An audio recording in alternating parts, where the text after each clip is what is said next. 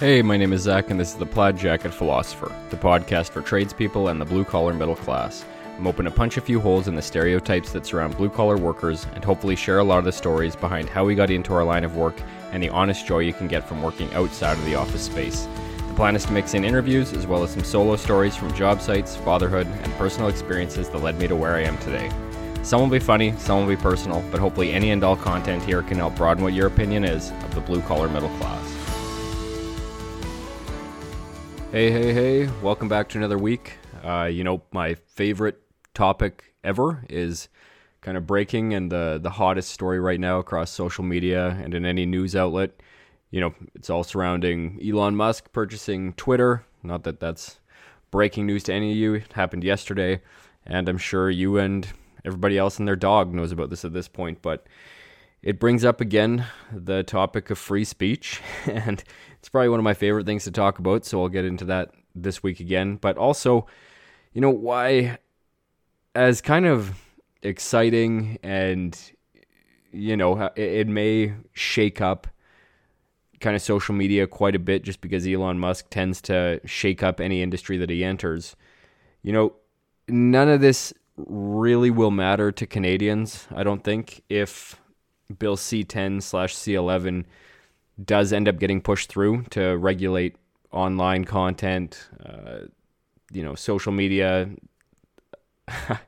um, all of the censorship that goes along with that. And so, to me, yeah, this is exciting. It's it's something interesting to talk about, but at the same time, I don't think we as Canadians should get our hopes up too much here because I, I don't think it's going to matter that much if kind of Trudeau, the Liberals, and the NDP get their way when it comes to pushing this bill through. Because again, that's going to supersede whatever Elon Musk wants to do with Twitter, and it, it's going to, it's just, it's just not going to make a difference to Canadians. So, anyway, we'll get into that later. But first off, obviously, the big topic that everybody's talking about is this.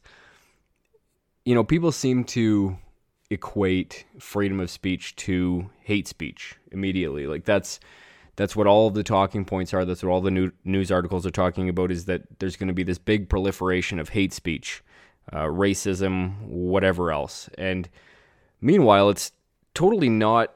It's not even getting at the core of what Elon Musk has talked about. I mean, even in some of his kind of tweets that he's been putting out in response to a lot of these stories are regarding, you know, like the laptop story from the American elections or just what has been deemed misinformation by the online censors that then became known to be true, right? Like, at no point in any of this has he been going on this rampant defense of hate speech or of, you know, inciting violence online or doxing or anything like that.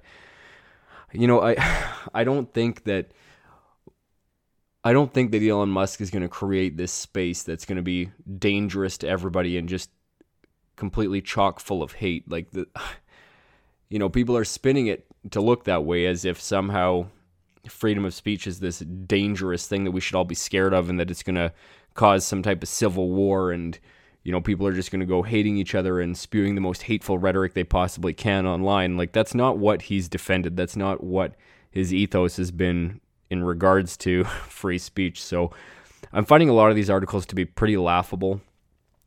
It's just none of it makes sense if you if you pay attention to what he's discussed, you know, in long form podcasts that he's been on, or in just ideas that he's put out on Twitter or whatever else.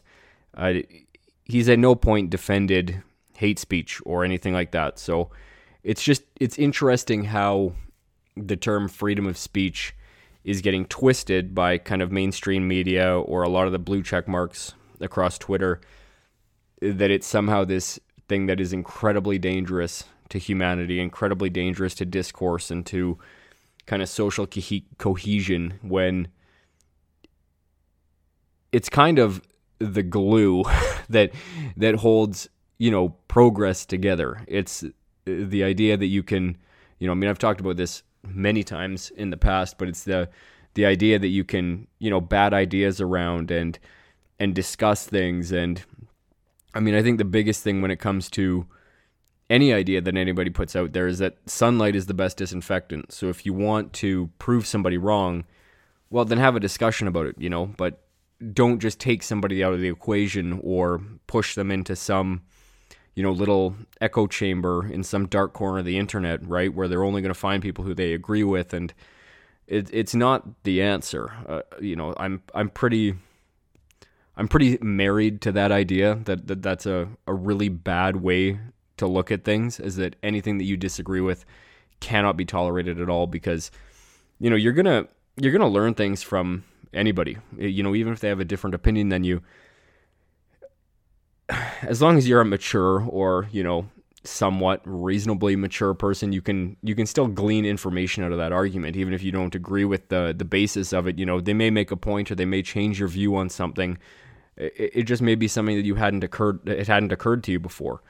But the only way that you're going to get that is if you're talking to people who disagree with you, who have a different viewpoint. And again, nothing in any of Elon Musk's rhetoric up to this point has been in defense of hate speech, and defense of, you know, racism or homophobia or whatever other other term you want to put on it. He's not defending that. He's defending the idea that uh, this this term of misinformation that that seems to me anyway to be the biggest uh, kind of core factor in his argument for free speech is that we need to be able to to bat these ideas around and discuss them rather than just deeming something as misinformation and then, you know, putting it in the memory hole and we just never remember it again. You know, it's just discarded.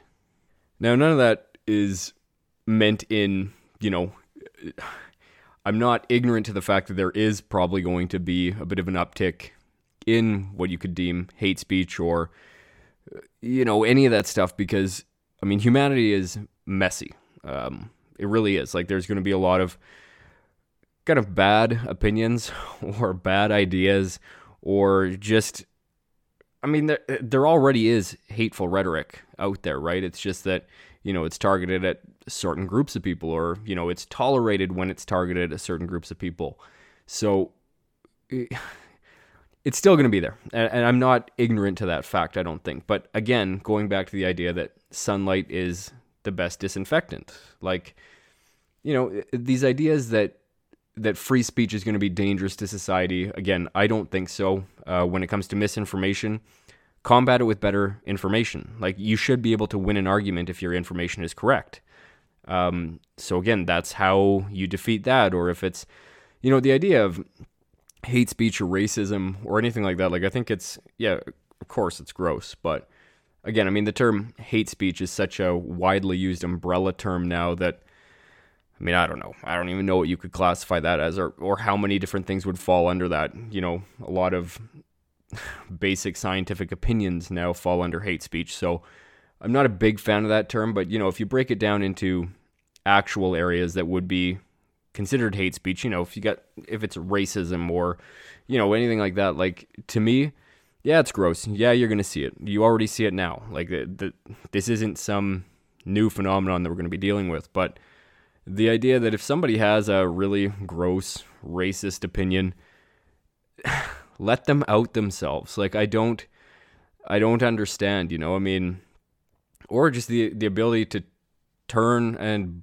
you know, block them, don't pay attention to them, whatever the, the case may be. But again, sunlight's the best dis- disinfectant. If if somebody spouts off some racist opinion, well, they've just outed themselves, right? Like they they've they've exposed themselves as a garbage human being. So, you know, yeah, it sucks. Yeah, you you don't have to uh, talk to that person anymore if you don't want to. You don't have to to deal with any of that stuff. But uh, you know, by people saying that out loud into, you know, an online community or into an online, eh, you know, like just a, a place of ideas like Twitter, then they've exposed themselves. You know, that's that's it. You know what they are. You know, kind of what these opinions are, and you can avoid them at all costs. I mean, if they own a business, boycott the business, whatever. Like, then this isn't that idea of of canceling. It's just look, if you don't agree with somebody, like there's companies that I don't agree with.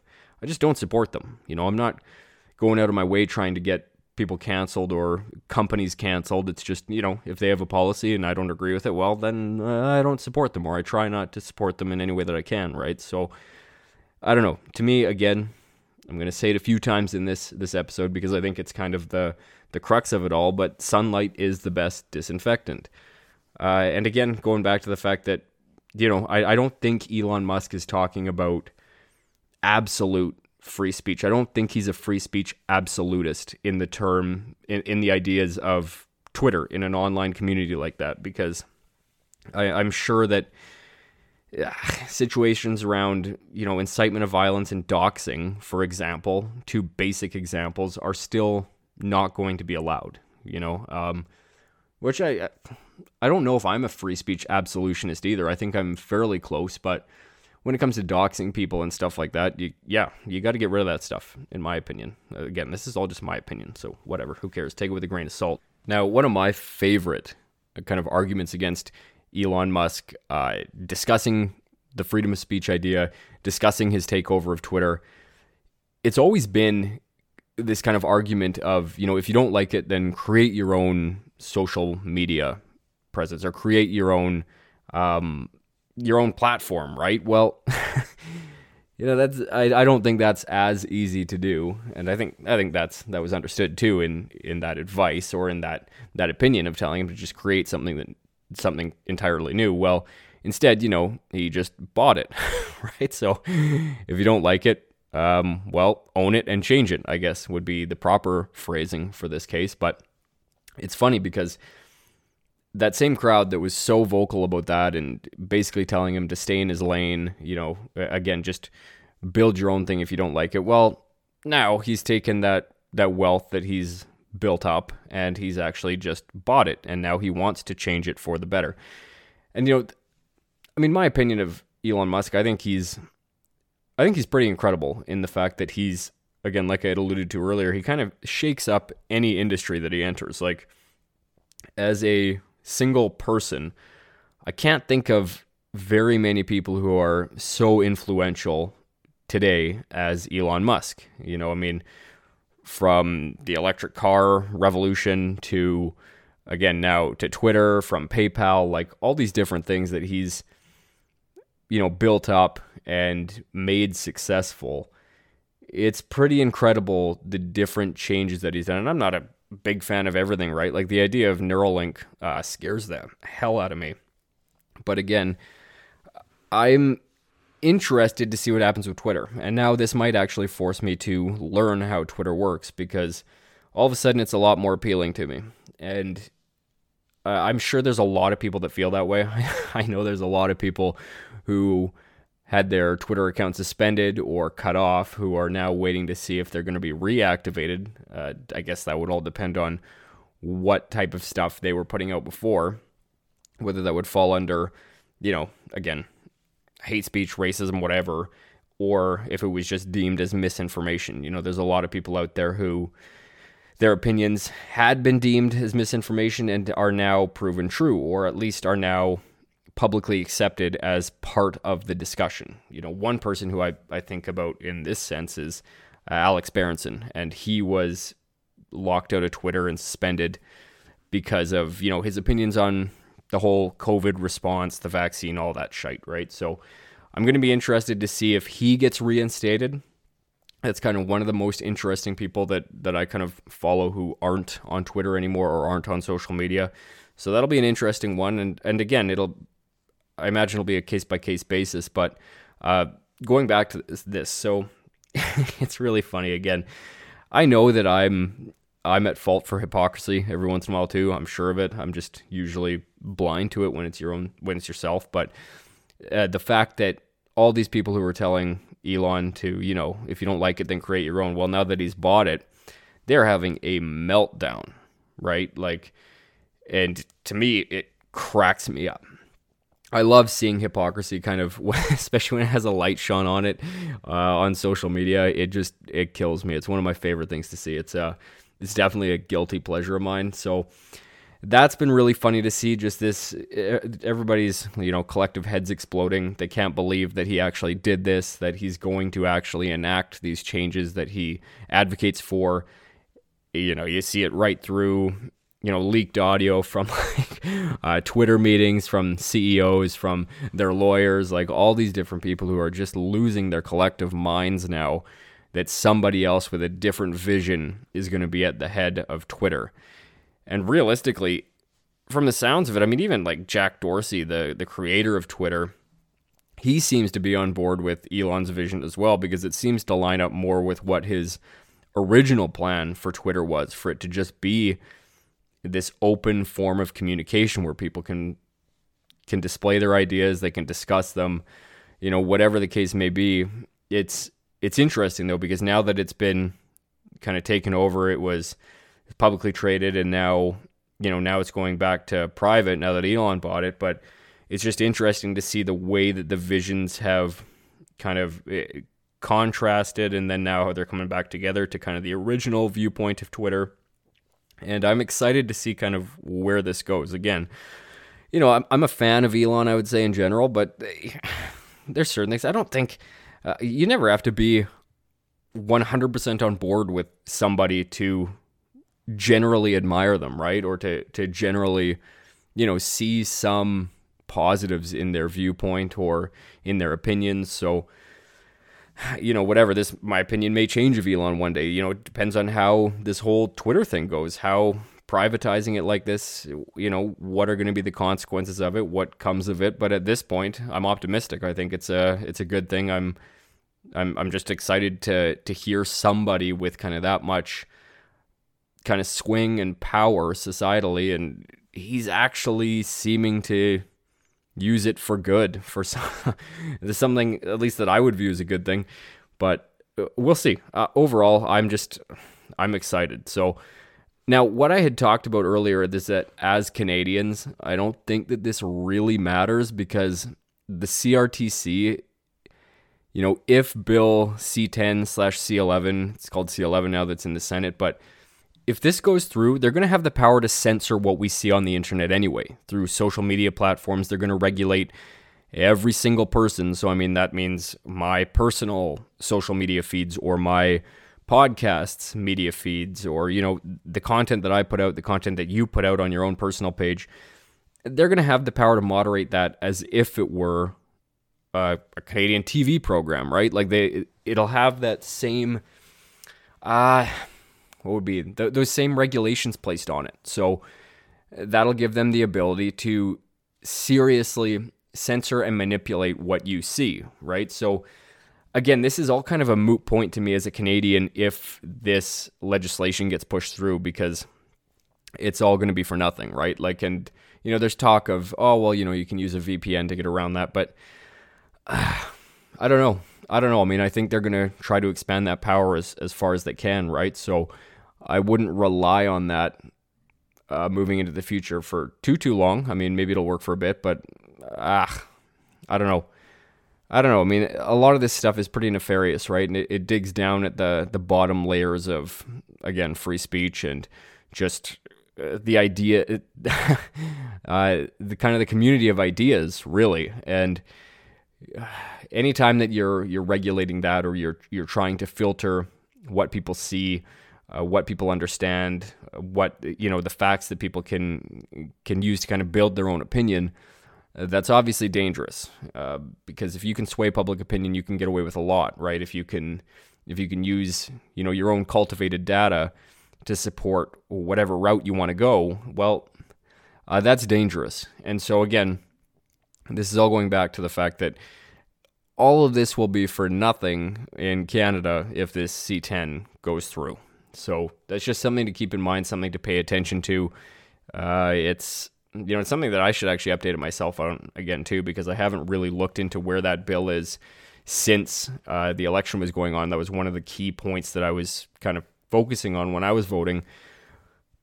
And I'm going to have to check back up on that because I don't know where it's at right now. I know that it was going through Senate, and we'll see. But again, I, I'm just I'm excited to see where this goes. I just think that it's a it's a great step forward for free speech. I think it's a great step forward for um, the dissemination of ideas and the, the fact that we can actually argue them back and forth without the kind of that black cloud of misinformation being placed over your opinion if it doesn't align with the current zeitgeist. So to me, this is all good news. Uh, it doesn't mean that I think, you know, Elon Musk or anybody should just get carte blanche for everything, but I think this is good. Um, I'm, I'm excited for it. I, it'll actually make me, again, maybe look at using Twitter, but I don't know. I don't know. Either way, sorry. I've been uh, just getting into personal stuff now. I've been away from, you know, social media and recording podcasts regularly for quite a while now but I am going to try to focus back in on it again here moving forward. I've got you know most of the rooms in the house set up. Kind of my office slash recording area is going to be the last room. It's kind of lowest on the priority list when you've got kids' rooms that you're trying to set up, make them feel comfortable, get them adjusted to school. I'm getting adjusted to a new job. Wow, we're getting just acquainted with the area. I mean, we again we move provinces, so there's a lot of differences going on. There's a lot of changes, but this will come back. I'm going to try to focus on it again uh, very soon. Even just just being online, like on social media, because I mean I was bad at that anyway. I'm bad at that personally. I, I never update anything, so I'm going to try to actually focus on that here this week, and you know just try to try to get back into somewhat of a rhythm again because it's. I mean, I, I've talked about it before. It's trying to maintain consistency, which I've uh, well, I've fallen off a cliff on that end, and then, you know, just realizing kind of in real life how how hard it is to get that back. I mean, I remember going into you know back when I would work out quite quite uh, frequently. You know, I had my daily routines, my weekly routines, everything. Uh, you know, it's really easy to maintain that, but the second that you slip up or the second that you start to let that slide, uh, it's all gone. it takes a lot of work to actually get back into it. Even even tonight, like I'm recording this Tuesday night, uh, I've got a few minutes until midnight here when I would normally release it, and it's just it's tough. Like I just kept putting it off, putting it off. I mean, sometimes uh, you know I've got so much stuff going on in personal life and in my real life that it's uh, it's tough to focus on topics here. And normally, I would sit down for you know 20 minutes, half an hour every night, just write down a few ideas before I'd record an episode. But lately, just haven't had a chance because even, you know, even yesterday, worked my work day. Uh, then we went to go pick up some furniture, set that up, move furniture around the house, and then by the time we were done, it was bedtime. Right, so it's um, uh, just just out of my normal schedule. I will, well, I am actively trying to get back on it, but the house isn't where we want it quite yet, and uh, you know, just a lot of balls in the air. Yeah there you go. But I just trying to juggle them as best as I can, and hopefully things settle down a little bit, and I can get uh, get back on this with my normal kind of routine and the normal way I do it. Have everything laid out a little bit better because that's when I feel most confident is when I have a game plan. Uh, a bunch of notes jotted down, and then it's just kind of freewheeling it from there, right? But at least I got a rough guide. So, anyway, that's enough. Um, thank you. Hope you have a great week, and I will talk to y'all again next week, hopefully, or the week after. Because again, I've been kind of sticking to it bi weekly right now as things are getting crazy. But as soon as I can, I'll be going back to week to week to week. Um, but anyway, uh, I'm still here. I'm still doing things. I've just been swamped in real life. And this is kind of having to be on the back burner right now since it doesn't pay the bills and my kids are more important. Have a great day. All right, everyone, that's it for today. I hope you found some value in this week's episode. If you did and are interested in more content like this, please rate, review, subscribe, and recommend the podcast to a friend. I really appreciate all the feedback you have given me to this point and look forward to hearing from you again. As always, the podcast page is the Plaid Jacket Philosopher on Facebook, at Jacket Plaid on Twitter, and at Plaid Jacket Philosopher on Instagram. That concludes this week's episode. Thank you so much for the continued support, and especially to those of you who reach out weekly with comments on each episode. Have a great week, and I'll talk to y'all again soon.